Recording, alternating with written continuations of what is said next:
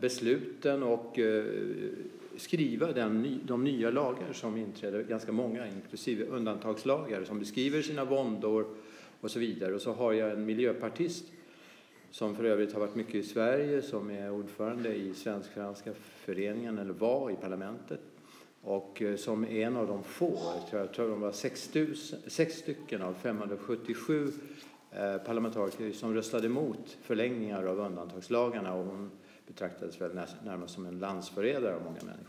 Så det har varit intressant att följa på olika nivå. Jag följer naturligtvis vad som händer med, med offren, de som blir drabbade direkt, men jag följer också följdverkningarna i samhället, den politiska debatten, den uppjagade stämningen. En liten borgmästare i en liten korsikansk stad, en socialist också, som eh, kände sig tvungen att införa det de kallar för burkiniförbud på sommaren.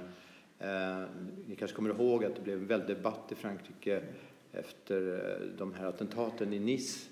Eh, fjortonde juli tjugohundrasexton så började man på, i olika städer att införa den här typen av förbud för en klädsel som ansågs kunna provocera eller, eller, eller, eller störa den allmänna ordningen, som man uttryckte det i lagstiftningen, eller snarare de här dekreten som var kommunala, lokala dekret. Eh, och en av dem var en, en borgmästare på, i en by där uppstod ett bråk mellan människor med nordafrikansk bakgrund och bybefolkningen, och det, det startades någon slags upplopp, och i sin oro så bestämmer han för att införa ett sånt här dekret. Jag beskriver också den lokala processen. Så det är olika nivåer i samhället jag har försökt att fånga genom en, en egentligen kronologisk beskrivning från eh, den trettonde, alltså det fredag den trettonde tjugohundrafemton, då de här attentaten i Paris äger rum, ända fram till valet där eh, Frankrike får en ny president och en ny rörelse som sveper bort mycket av det gamla i Frankrike. Det är i korthet lite grann bakgrunden. Mm. Mm. Vi ska börja med ett litet samtal om boken i sig och om det franska samhället. Och sen följer det på en liten diskussion sådär, hur här helt enkelt, konsekvenser och annat. Varför skrev du den här boken? Du var inne på det. Jo, alltså, min pappa är född i Frankrike. Han var barn till grekiska och italienska invandrare som flyttade dit. Jag har varit mycket i Frankrike, jag har själv gått i hela det franska utbildningssystemet och tagit studenten i Frankrike, och känner en stark eh, engagemang i det som händer i det landet, och det som har hänt de senaste åren och kanske specifikt nu oroar mig. Jag tänkte på det Johannes Anjuru, som ju vann, eh, fick en Augustpriset nyligen, pratade om den här oron man kan känna eh, av det som händer i ett land när man känner att kanske händelserna skenar och att människor inte riktigt hinner tänka, och även det gäller också lagstiftare som ni kanske kommer att se här, att de erkänner själva att vi fattar beslut utan att riktigt ha prövat dem, utan att ens kanske prövat dem rent juridiskt och i förhållande till författningen på ett sätt som man brukar göra. Så det, det är kanske den oron framförallt som har drivit det, att jag har velat gå, gå till det som händer också när kamerorna släcks eh, från, från mediernas eh, uppmärksamhet eh, lite grann eh, dras ner. Det är en, en väldigt alltså, välskriven bok, om jag får säga så. Det får jag absolut som, säga. Som blandar högt och lågt. Som är, alltså, går in på små detaljer. Eh, allt ifrån sorgeprocesser till där du verkligen liksom inte väjer för att även den minsta lilla detaljen. Jag läste just igår igen det här med den här tjejen vars, vars bror då hade dödats, som har då en, en rumskamrat som någonstans liksom drar lite nytta utav den här grejen och börjar berätta hennes egna historier. Så beskriver du lite lakoniskt sen då att ja, nej, men det var nog bara en känslovampyr tyvärr. Så att det till och med på den lilla nivån utav anhöriga och relationer till, samtidigt som du, du tar upp liksom samhällsförändringar, vad tyder det här på någonstans, högt och lågt? Det är väldigt eh, vad ska man säga, det är väldigt omskakande att se hur, vilka djupa sår de skapar då, om, om nu vi lämnar det här samhällsperspektivet kort stund, hos de som blir drabbade. Mm. Och eh, att, att de här trauman som det handlar om, det vet ju de flesta trauma som följer den typen av trauma vet att de sitter in väldigt långt. Och man ser, när jag följer några av offren under ett par år här, så ser man upp- och nedgångar, att det finns ingen kurva bara att man blir kvitt någonting och, och kan bara bearbeta bort, utan det är verkligen stora omvälvande saker. Jag tror att någon studie visade att en tredjedel av de som överlevde det här har, har bytt jobb till exempel, har, har ändrat sina liv, och flera har en, stor, en, en inte obetydlig del har inte ens kunnat gå tillbaka till sina jobb efter ett och ett halvt år ungefär. Mm. Om vi rekapitulerar lite grann, det du har fokuserat här på är alltså attentaten i Paris. De, de... Det är utgångspunkten, men sen kommer ju naturligtvis hela historiken finns med, som började tjugohundratolv, framförallt i den här nya typen av attentat av eh, vad ska man säga, våldsam jihadism, med en, en ung man som heter Mohammed Merah som eh, sköt eh, tre militärer och, eh, och en lärare och tre judiska skolbarn. Ni kanske kommer ihåg den fruktansvärda dåden eh, som ägde rum tjugohundratolv, och som sen har följts då av, av eh, mindre eh, attacker, men framförallt av, ni kommer också ihåg Charlie Hebdo, den, den satirtidningen, och eh, de som tog som gisslan och dödades också i den här judiska matbutiken strax efteråt. Så det, det är klart att det har varit ett väldigt starkt trauma i Frankrike sedan, sedan en tid tillbaka.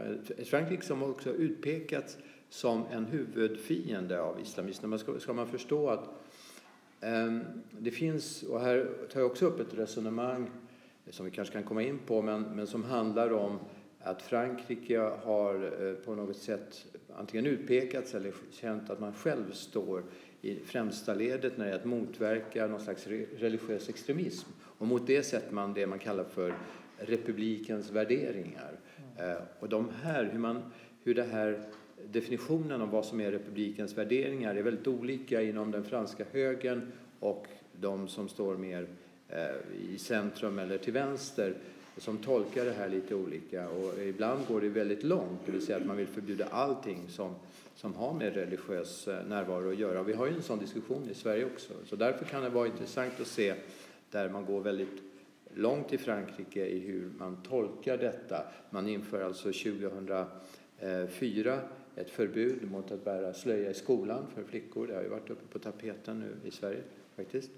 Och tjugohundratio tror jag att det är, så inför man ett förbud mot heltäckande klädsel, alltså på offentliga platser, det vill säga burka eller liknande. Och vi hade ju redan innan alltså, terrorism också i Frankrike, och det handlade mycket om algerisk och G I A och F I A. Mm. Och vi hade då det här attentatet mot Tati till exempel, som verkligen drabbade fattiga. Redan det skakade ju om, men det här är en helt ny nivå. Det är någonting som händer, tror jag, att det, har, det trappas upp, och det är en ny generation som, jag menar, Tati då, den kändes som en del av kanske en gammalt krig som, som hade att göra med, med Frankrikes relation till Algeriet, men också att islamismen i Algeriet försökte flytta ut, utanför sina gränser för att man, man måste, ville strida på flera fronter helt enkelt. För att Frankrike kanske också var en, en allierad till den nya regimen i Algeriet. Så den, den sågs mer som ett geopolitiskt eh, eh, spel kanske av många. Idag känner man att det här är någonting som dels sker av attentatsmän som i hög grad har vuxit upp i Frankrike och har en fransk bakgrund, vilket också skapar någon slags trauma. Och, och, och så dels att det först riktas mot bestämda mål, målgrupper kan man säga. Vi har alltså judar till exempel, vi har militärer, vi har eh, också då karikatyrtecknare, som alla är utpekade mål för någonting man tycker illa om. Men nu kommer då en attack mot det man uppfattar som hela samhället, det vill säga ungdomar som går ut på stan, sitter på kaféer, går på en rockkonsert. Och då plötsligt blir det en slags nationell angelägenhet på ett annat sätt, vilket också är sorgligt på ett sätt. Jag tänker också på det som hände under attentaten vi hade i Sverige mot flyktingförläggningar på nittiotalet, där det, det dröjde till det att man sköt ihjäl en, en svensk fackföreningsman, att, man, att samhället började riktigt inse hur allvarligt det här hotet också kunde vara i, för oss i, i Sverige, för, för, för alla, inte bara mot invandrare eller, eller sådana saker. Hur kom det sig att du valde just de här och inte till exempel Charlie Hebdo? Eh, ja, det var för att eh, det, jag, jag blev... När det här hände så drogs jag in väldigt snabbt i bevakning av detta, även om jag delvis gjorde på hemmaplan som kommenterande person. Och sen åkte jag dit och kände att det här måste vi nog följa upp, eller vore bra att göra. Och så det, det var helt enkelt av de skälen. Mm.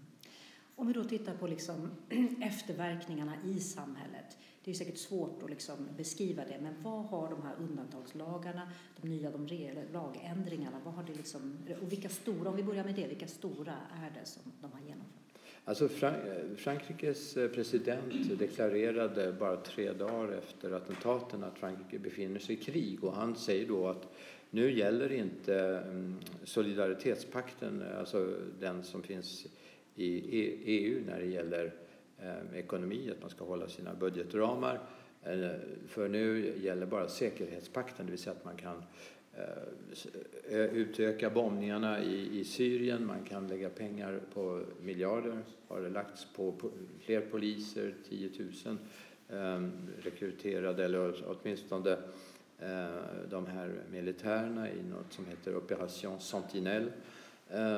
Så att man satsar enorma belopp och, och säger det öppet att nu um, så går vi in i detta, och, och, och man också accepterar att förlänga det här undantagstillståndet som egentligen bara får vara ett par veckor, skapar nya lagar som gör det möjligt att förlänga dem, eh, och till slut eh, vågar man inte ens upphäva dem längre, för man eh, känner att ingen politiker kan göra detta.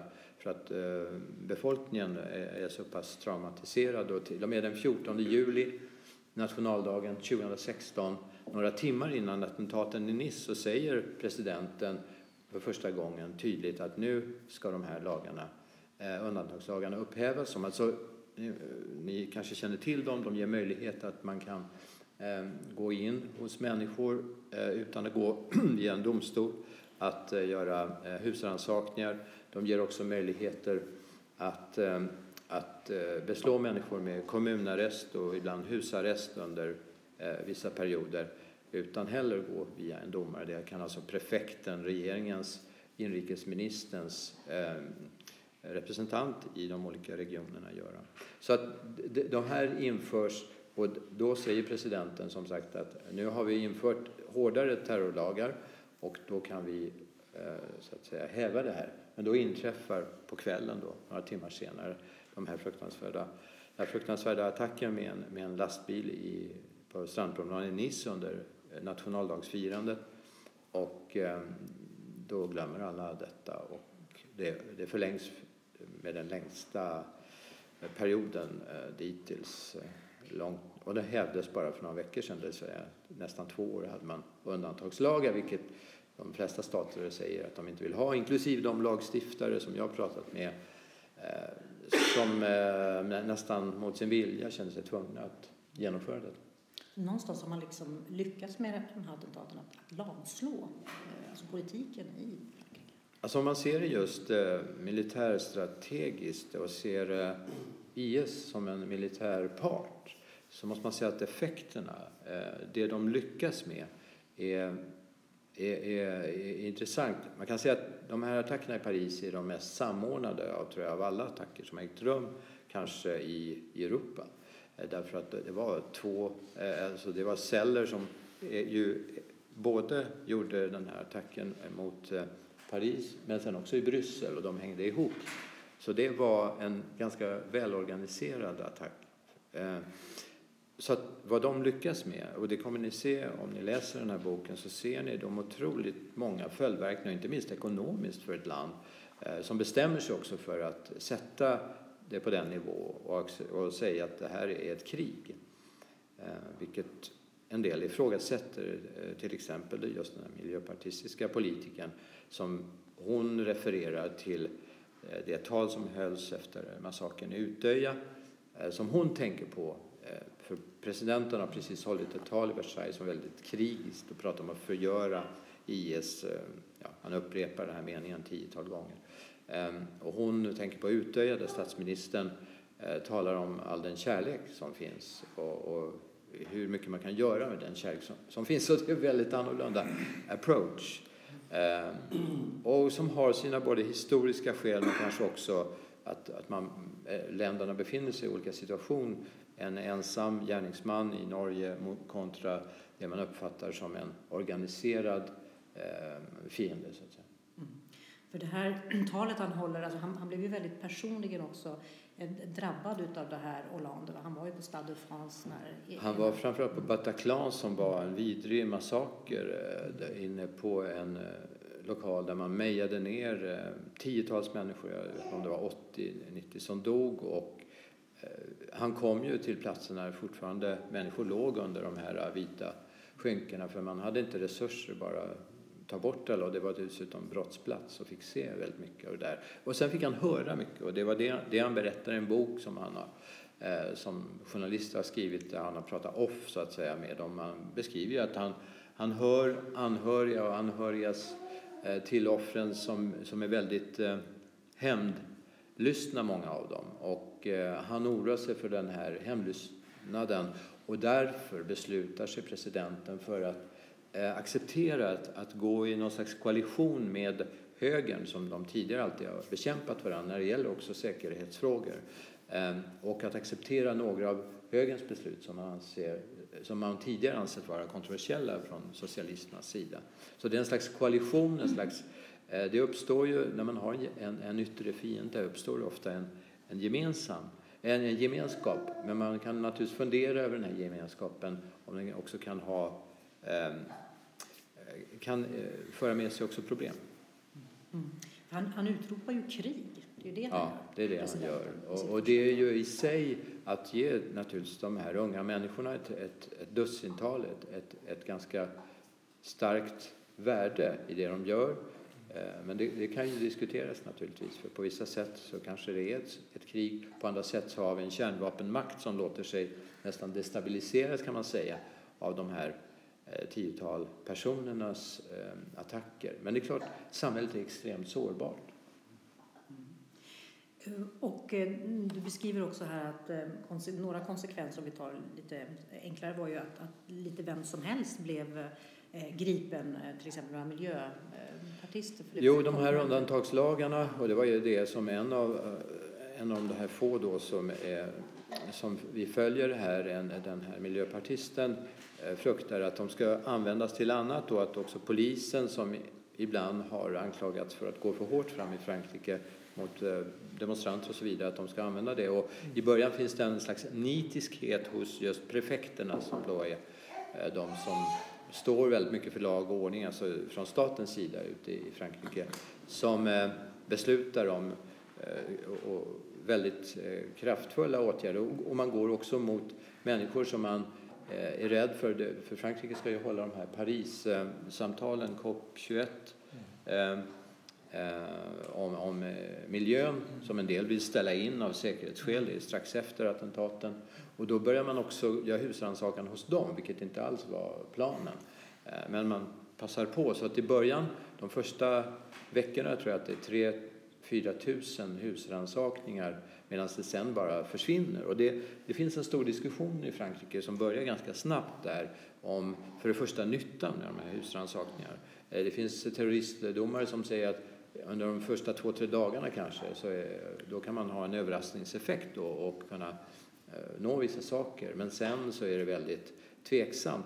Och även en parlamentarisk utredning sen som går igenom det här säger att det har gett väldigt lite, och, och som har att göra egentligen med terroristbekämpning, medan Amnesty publicerar en rapport om det de kallar för ödelagda eller omkull, omkullkastade liv, ska vi säga, eh, som handlar just om vittnesmål från människor som eh, mer eller mindre har blivit oskyldigt, eller i alla fall blivit drabbade på sätt som kanske inte är förenliga med en, en rättsstat. Frankrike har nämligen ett, ett system de kallar en slags S, de kallar för S, det är någon slags säkerhetsanteckningar som polisen för om olika människor som är klassade del, delar av dem som skulle ha då kontakter med eller sympatier för för I S. Men det är, det är ju så att säga inte utreda brott, inga sådana saker. Det kan vara till och med någon som har pratat med någon som som är en I S-anhängare.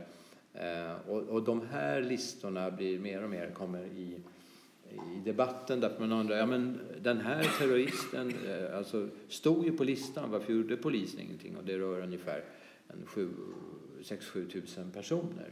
Och, och till slut på sommaren här efter attentaten i Nice vill ju eh, vissa högerpolitiker föreslår att man inrättar sådana här nästan Guantanamo-läger där man internerar alla som är registrerade här. Det vill säga som, som inte är dömda, som inte har gjort något brottsligt men som på ett eller annat sätt kan misstänkas. Och, och den här stämningen tycker jag också är intressant att läsa om, om man är politiker idag. Att, att man kan hamna i sådana lägen där det uppstår krav, förväntningar och hur kan man hålla huvudet kallt här?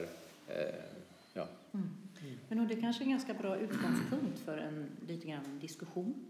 För ni sitter ju båda två i justitieutskottet. Hur, hur tänker ni när ni hör det? Vi kan säga först och främst här att vi har ju några kamrater. Nu kom på den från, från Moderaterna här. Ja, men perfekt. Och sen har vi Helene som var med på också de här överenskommelserna kring terror, terroristöverenskommelsen här. Sen har vi andra parlamentariker. Så det är ett runda, det är ett runt bord. Och då är det lämpligt att det är ett runda bordsamtal också. Så att, eh, men vi, vi kan väl inleda lite grann i diskussionen. Och sen så låter vi ni andra också komma in här lite spontant. Eh, går det bra, Nathalie? Du som är moderator här. Jag känner att jag blir moderator light här. Jag ska hämta dricka till Kristians. Det är perfekt. Varsågod. Ja. Men det finns ju otroligt... Den här har jag ju läst som pdf här nu. Som nu, nu, nu vi ska ta, jag ska köpa den av det. Eh, Så är det ju så att det är otroligt stora likheter med den processen som vi själva har gått igenom. Och vi hade ju attentaten på Drottninggatan som, som vi har fruktat och väntat egentligen gått ur under botten. För vi har ju förstått att detta hade förr eller senare inträffat. Och hela systemen har ju byggts och man har ju tränats för att ta den här typen av utmaningar. Eh, men det är ju väldigt tydliga paralleller med det som du beskriver rent politiskt och blir den konsekvenserna då. Här i Sverige pratar vi om så kallade svenska värderingar. Som kommer in i samband med att vi sätts för yttre hot och vi har både inre och yttre fiender som vi upplever och då ska lösas detta då med någon typ av kvasinationalism och liknande. Eh, och likadant, vad är den franska republikens ideal? Eh, är det liksom de universella, liksom, traditionella liberala värdena eller är det liksom den franska nationalismen som, som också finns alltid och alltid funnits i det landet? Eh, och här är balansen och här, och här, har, här har vi ju ett jätteansvar. Att inte dansa med då i den här valsen som blir så himla lätt därför att precis som du beskriver för de franska politikernas vägval, nämligen vad händer när du backar ifrån eller inte tar de här drastiska stegarna när det kommer ytterligare attentat. Vem får ansvaret i den situationen så att säga? Och det politiska ansvaret är oerhört svårt att reglera eh, eh, för en politiker därför att vi måste gasa och bromsa samtidigt här i den här. Och det är ju de här överenskommelserna som är viktiga att få över blockgränserna då. Annars är det här oerhört svårt att gå vidare. Mm. Det är väl lite, annan, lite kortfattat reflektioner kring det då, men fortsätta lite. Ja, um, nej men det här är ju en otroligt svår situation och vi kan ju bara vara tacksamma att vi inte är där, där Frankrike är. Att vi inte har utsatts för de attentaten. Um, jag var i somras i Nice. Uh, min fru är uppvuxen där så att vi är ofta där. Och eh, nu, nu skedde inget attentat. Men säkerhetspådraget under nationaldagen var ju otroligt. Det var eh, alltså soldater överallt. Och särskilt på promenaden. Och eh, alltså jag kan ju... Det finns ju ett absolut berättigande för att ta till alla åtgärder för att skapa trygghet. Samtidigt så är det ju så att jag fastnar just för det du sa att uh, presidenten Hollande förklarade krig. Det är ju precis det terroristerna vill. De vill ju. Det är ju det som hela deras strategi går ut på. Att man ska förklara krig mot dem. För det är ju de som vill ha kriget. Och uh, det var ju liksom det fantastiska då efter Utöja att Norge inte gick i krig. Samtidigt var det en helt annan situation. Det var en enskild, som du sa. Enskild. Men det är ju däremellan man måste balansera som politiker och försöka hålla huvudet kallt och inte dras med.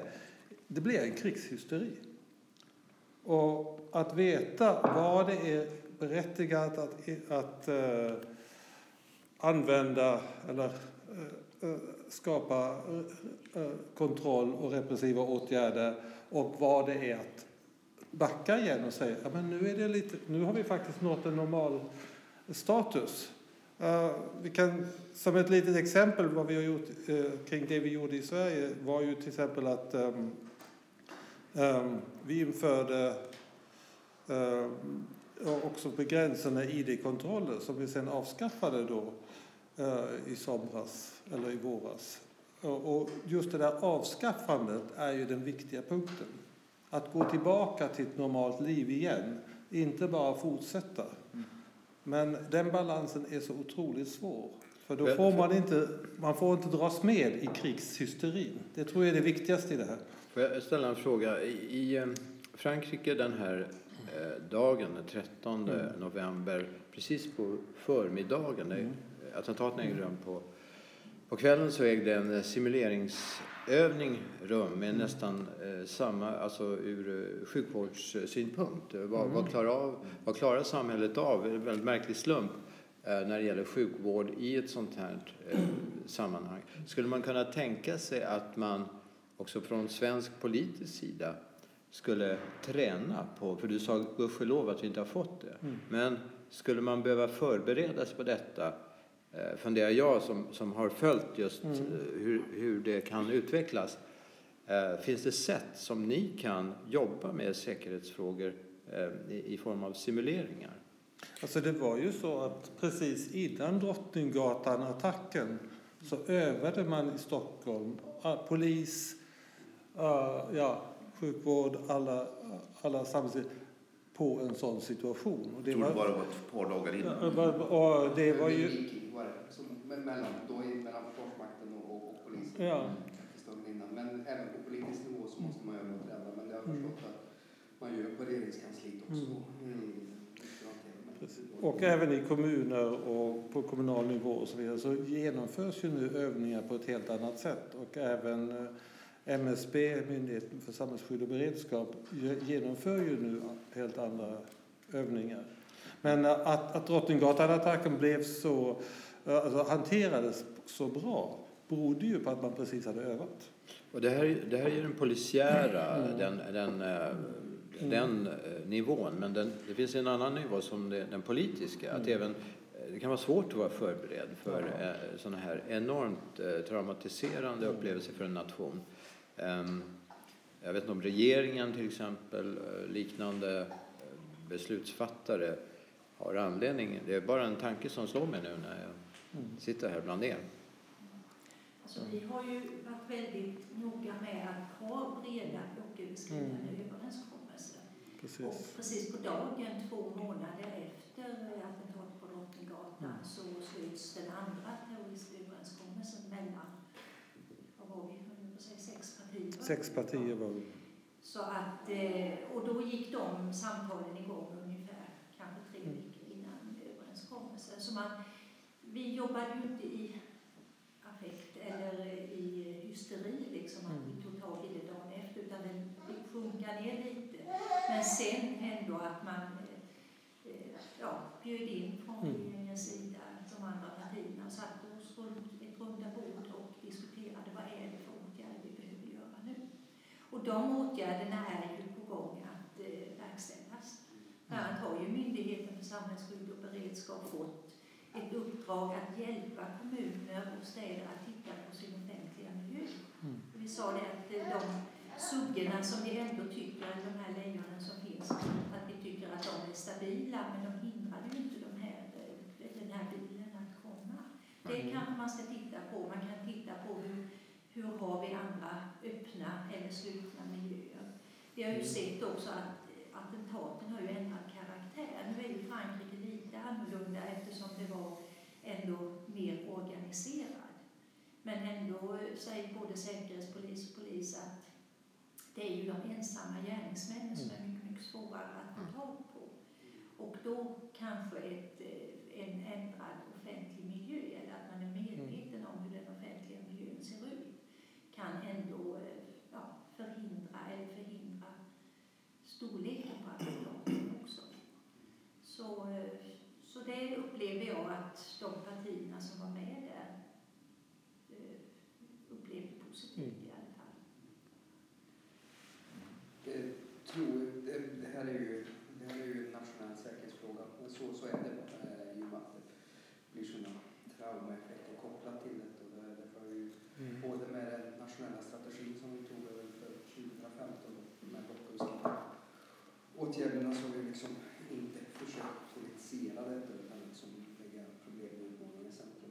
Den andra frågan som vi då brottas med egentligen lite med flera utskott egentligen, det är väl liksom själva radikaliseringsprocessen mm. då, som vi ju känner en, en viss vånda och utmaning för, med tanke på att vi har haft så många i Sverige som åker ner då och avslutar sig till Islamiska staten och alldeles och sådana radikala organisationer. Jag tror vi är näst flest i Europa per capita efter Belgien och även Belgien. Och framförallt är det här, nu har de ju slutat åka och det är jättebra det också, men vi har ju också hemvändare naturligtvis som kommer då. Det sätter ju också systemet ibland på kommunal nivå på rätt stora utmaningar. Mm. Det gör man om man får en högt motiverad, radikaliserad individ som ibland får till och med en ikonstatus i, i, i den miljön. Där har vi också jobbat då liksom i dialogen mellan säkerhetstjänsten med Säpo, polisen och socialtjänsten, hur man ska kunna hantera det. Men just omfattningen av radikalisering i Sverige, alltså antalet som har åkt, det, det är en stor utmaning. Mm. Jag tar ju upp den frågan lite grann i boken. Jag reser bland till Molenbeek i Belgien, en kommun där många har rest till Syrien och där flera av de här tentatsmännen i Paris och Bryssel kom ifrån. Och, och till och med jag tar, tar upp brodern till den här första tidiga attentatsmannen Mohammed Merah i Toulouse, eh, som har gått ja, stick i stäv med sin bror och med hans ideologi och, och vill uppmana ungdomar att, att sluta tro, för att det har byggts upp väldigt mycket konspirationsteorier eh, kring de här attentaten. Det vill säga att de är styrda egentligen av Mossad eller av, eh, mm. av franska regeringen, franska säkerhetspolisen och så vidare. Eh, och den här eh, i, i miljöer där man kanske inte har tillgång till till kanske korrekt information, eller man inte litar till en, eh, kanske litar heller till andra saker, så uppstår det eh, myter, och till slut så blir några av de här eh, attentatsmännen kan till och med bli, eh, som du säger, eh, liksom eh, idoler för, för unga människor som växer upp i våra länder. Och den här situationen är ju anmärkningsvärd, minst sagt, att man har hamnat där, som tål att fundera på hur information idag sprids och desinformation inte minst. Det finns ju en balansgång här. Du tar ju upp Gilke Pell i din bok, som faktiskt var en av de första. Jag vet att jag intervjuade honom för femton år sedan när han pratade om just radikalisering i franska förorter. Och, och han hävdar ju liksom att vissa av de här åtgärderna riskerar ju faktiskt att öka radikalisering liksom, och polariseringen någonstans. Ja, debatten är ju så intensiv, nästan jag skulle säga uppjagad i Frankrike mm. kring de här frågorna. Eh, nästan varje dag på morgnarna i, i radioprogram där man har mycket pratprogram eh, och på eh, kvällarna i sådana här debattprogram som pågår ett par timmar, så sitter ofta politiker eller tyckare eh, och, och debatterar väldigt mycket. Var går gränsen för vad som är acceptabelt i republiken när det gäller islam till exempel? Mm. Ehm, och det gör att det till slut skapas en motsatsställning, väldigt stark motsatsställning mellan republiken, det vill säga vår identitet, och de andra som lever här. Och till slut så riskerar naturligtvis de andra att känna sig att man drar sig tillbaka, vilket någon av forskarna beskriver. Att man känner sig stigmatiserad, man drar sig tillbaka, går in i sin, sin egen slutna grupp där man kan få känna sig trygg och inte stigmatiserad just. Mm. Och, och, och så kommer i värsta fall då hatideologier, predikanter eller andra som lyckas fånga upp detta. Och, så, och det är den här kombinationen, den här liksom brygden, den här ganska o, obehagliga saken som faktiskt även Emmanuel Macron talade om. Jag vet inte om ni såg en intervju jag gjorde med honom nyligen, så berättade han ganska faktiskt, han sa att det går inte att förenkla varför människor blir terrorister, och han beskriver de här olika processerna på ett ganska nyanserat sätt som forskare tvistar om lite grann. En del säger att det här är, man kan säga mer vänsterinriktade forskare säger det här som ja, men en typisk radikalisering hos människor som är utanför. Och så där gjorde man på sjuttiotalet, gick in i, i, i också vänsterterroristorganisationer. Men nu råkar det vara då en, också en islamsk väckelse som fångar upp det här. Medan andra menar att Det finns en tydlig islamisering i delar av samhället, alltså i vissa förorter där, där man flyttar fram sina positioner i någon slags konkurrens med det franska republikanska värderingar. Det är lite olika syn där. Och sen så är det ytterligare en forskare som jag tyckte var intressant, som en, en religionsforskare, en ung man från, från Belgien som reste själv och träffade jihadister. Och han menar också att det finns ett väldigt starkt drag av religiös väckelse. Det vill säga att det finns eh, ett, kanske ett tomrum att fylla hos vissa av de här ungdomarna i ett kanske konsumtionssamhälle som inte ger så mycket andra idealistiska värderingar. Eh, utöver att de känner att de får vara med om, om något stort projekt som att, eh, in, att återinföra kalifatet som, som framställs som, som en väldigt stor sak. Så är det också detta med, med eh, tron. Alltså en, en slags tron på tusenårsriket som ska komma, som man ska förverkliga. Så det är också en slags religiös väckelse som man kanske inte ska underskatta. Att den spelar en roll även hos trasiga ungdomar som inte kan någonting om islam. Så kan man bli så att säga lockad av någonting som, som lovar så mycket. Mm.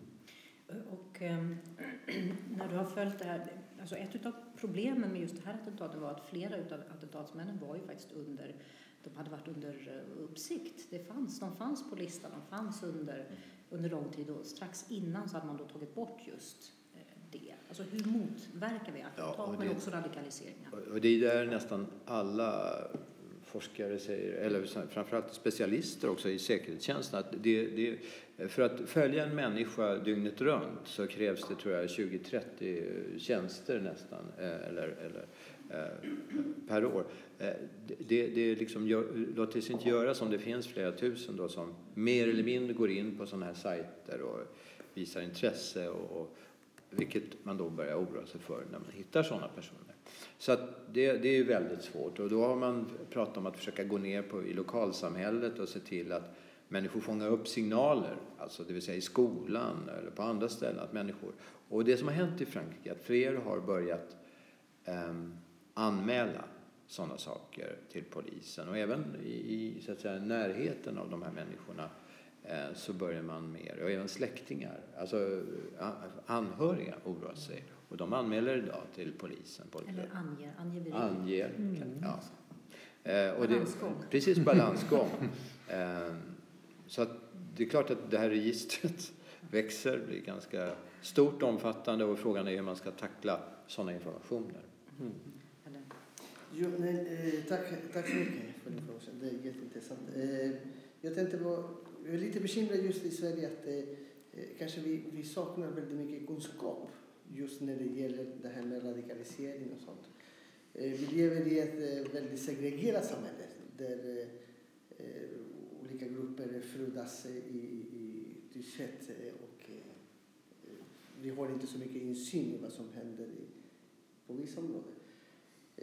I Sverige det, det, det känns ganska trygg ändå. Mm. Även om det, vi är den land som skickar mest eh, gerillasoldater till I S. Och det är väldigt bekymmersamt. Mm. Eh, jag tror att det, det är klart att man måste hitta balansen. Man måste ju, jag tror att det, religiösa ledare har en jättestor ansvar i det här. Och där myndigheterna bör ha en otroligt bra och djup samverkan. Jag tror inte att myndigheter i Sverige har den, vad ska jag säga, den tyngd att kunna övertala ungdomar just om de radikaliserade processen, så att säga. Det är just de religiösa ledare som. Ja, det är intressant det du säger, för att eh, i Frankrike startade man ett eh, mångmiljonprogram för avradikaliseringen som man kallade det. Man startade ett center dit människor skulle skickas. Eh, man har betalat ut pengar till många som har utgett sig vara specialister eller kunna eh, avprogrammera människor. Eh, en annan parlamentsrapport eh, gav ett väldigt nedslående resultat. De har till och med stängt centret, och det visade sig att de här ungdomarna befinner sig i en sån situation att de litar inte på, eh, som du beskriver, myndighetspersoner, och kommer inte eh, att, eh, att, så att säga, låta sig gå med på detta. De är så långt i sin process, så långt ifrån dessutom från att vilja backa. Och många av de som återvänt har inte givit upp sina sympatier. Mm. De säger att där man lyckas möjligen, det är när man har jobbat väldigt långt ner på individnivå och kunnat fånga upp dem på något sätt. Men, men de flesta försöken där i alla fall har inte varit, tycker de, mm. den här rapporten som den franska nationalförsamlingen skrev har varit given. Nej, men för att koppla på den tråden så tror jag, jag tror det är viktigt att vi måste inse att det handlar, du beskrev själv precis väldigt väl hur det finns en, en idémässig tomhet bland många av de här ungdomarna. Dessutom är det ju intressant att många av dem har en kriminell bakgrund. Alltså de har ju ofta inte alls en religiös bakgrund, utan snarare, i så fall är de nyfrälsta snarare med kriminell bakgrund. Mm. Att det är det som är botten. Och då, jag tror inte att det är myndigheter, varken i Sverige eller, eller Frankrike, som kan liksom övertala dem på något sätt. Utan snarare är det ju så att man måste, det måste finnas en andra ideal. Alltså då är det mer frågan, hur kan vi, göra, kan vi förmedla de idealen som våra samhällen bygger på? Alltså det som vi upplever som viktigt i det svenska samhället, i det franska samhället, i ett öppet, modernt, liberalt samhälle. Uh, för det är ju inte, det är ganska svårt att brinna för detta. Uh, det är mycket lättare att brinna för någon jihadism eller någon annan religiös, uh, liksom, uh, ja, Jehovas vittnen eller vad vet jag. liksom. Och det kan man verkligen brinna för. Man kan, man kan ju se att det fanns två, det finns också två perioder. Den, en första period när det gick ganska bra för, för I S och, och eh, faktiskt var människor som flyttade ner för att de tyckte att de fick det bättre än i sitt hemland där de var arbetslösa och hade dåliga bostäder. Och här fick de väldigt fin status och möjligheter i, i ett land där, där de hade plats och att leva på det sättet som de nu tyckte att man ska leva. Men det är klart att med det som händer nu, Mm. där man pressas tillbaka så oerhört, där man dras in i, i ohyggliga strider, så återvänder många väldigt eh, skadade eh, och skadade kanske också i förhållande till den ideologin som kanske är idealiserat, men också skadade i förhållande till att de själva deltagit i, i väldigt grymma saker. Så att vi, vi befinner oss i en annan situation nu där folk, eh, vissa säkerhetsexperter menar att nu förflyttas också krigföring kanske mot våra länder för att det är här det, det till slut finns möjligheter i någon slags desperation hos den här organisationen att kunna hävda sig.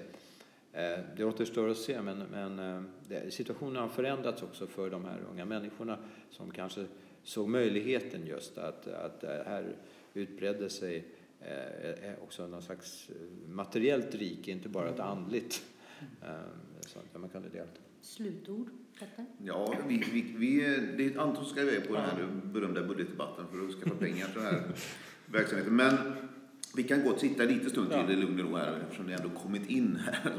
Så vi, jag behöver inte springa iväg. Men det, det som var intressant och som du tar upp i din bok och även nu här, det är ju Macron. Han försöker inte relativisera händelserna på något sätt, men han försöker nyansera bilden på eh, vad orsaken till att terrorn äger rum. Och det nyanserade samtalet, det har jag upplever jag att, i Sverige att det har vi inte riktigt orkat med än. För eh, det är fortfarande väldigt mycket fingerpekande, det är fortfarande ganska mycket säga, repressiva polisiära lösningar. Det som beskrivs av Paul är socialtjänsten, psykiatrin. Alltså många av de fallen är ju både miss- och missbruksproblematik i bakgrunden, psykiatriska problem. Var kommer de in och, och hur har de inte kunnat fånga upp? Jag har två stycken kanske partiledare eller våra statsministerpartiledare som blivit dödade av personer som troligtvis har haft psykiatriska eller missbrukarbakgrund eh, mm. i Sverige redan idag. Det är ju misslyckanden för det här välfärdssamhället som vi har skapat. Alltså det är de här revorna i, i nätet som gjort att, att de här händelserna också ges möjlighet för enskilda personer som, som, som eh, gör de här handlingarna. Då. Och den diskussionen att komma dit, dit är vi inte än. Utan vi är fortfarande på det stadiet att vi försöker komma överens om olika typer av lagstiftningar för att klara den politiska så att säga, situationen, men också de praktiska lösningarna för våra blåljusmyndigheter och andra. Mm.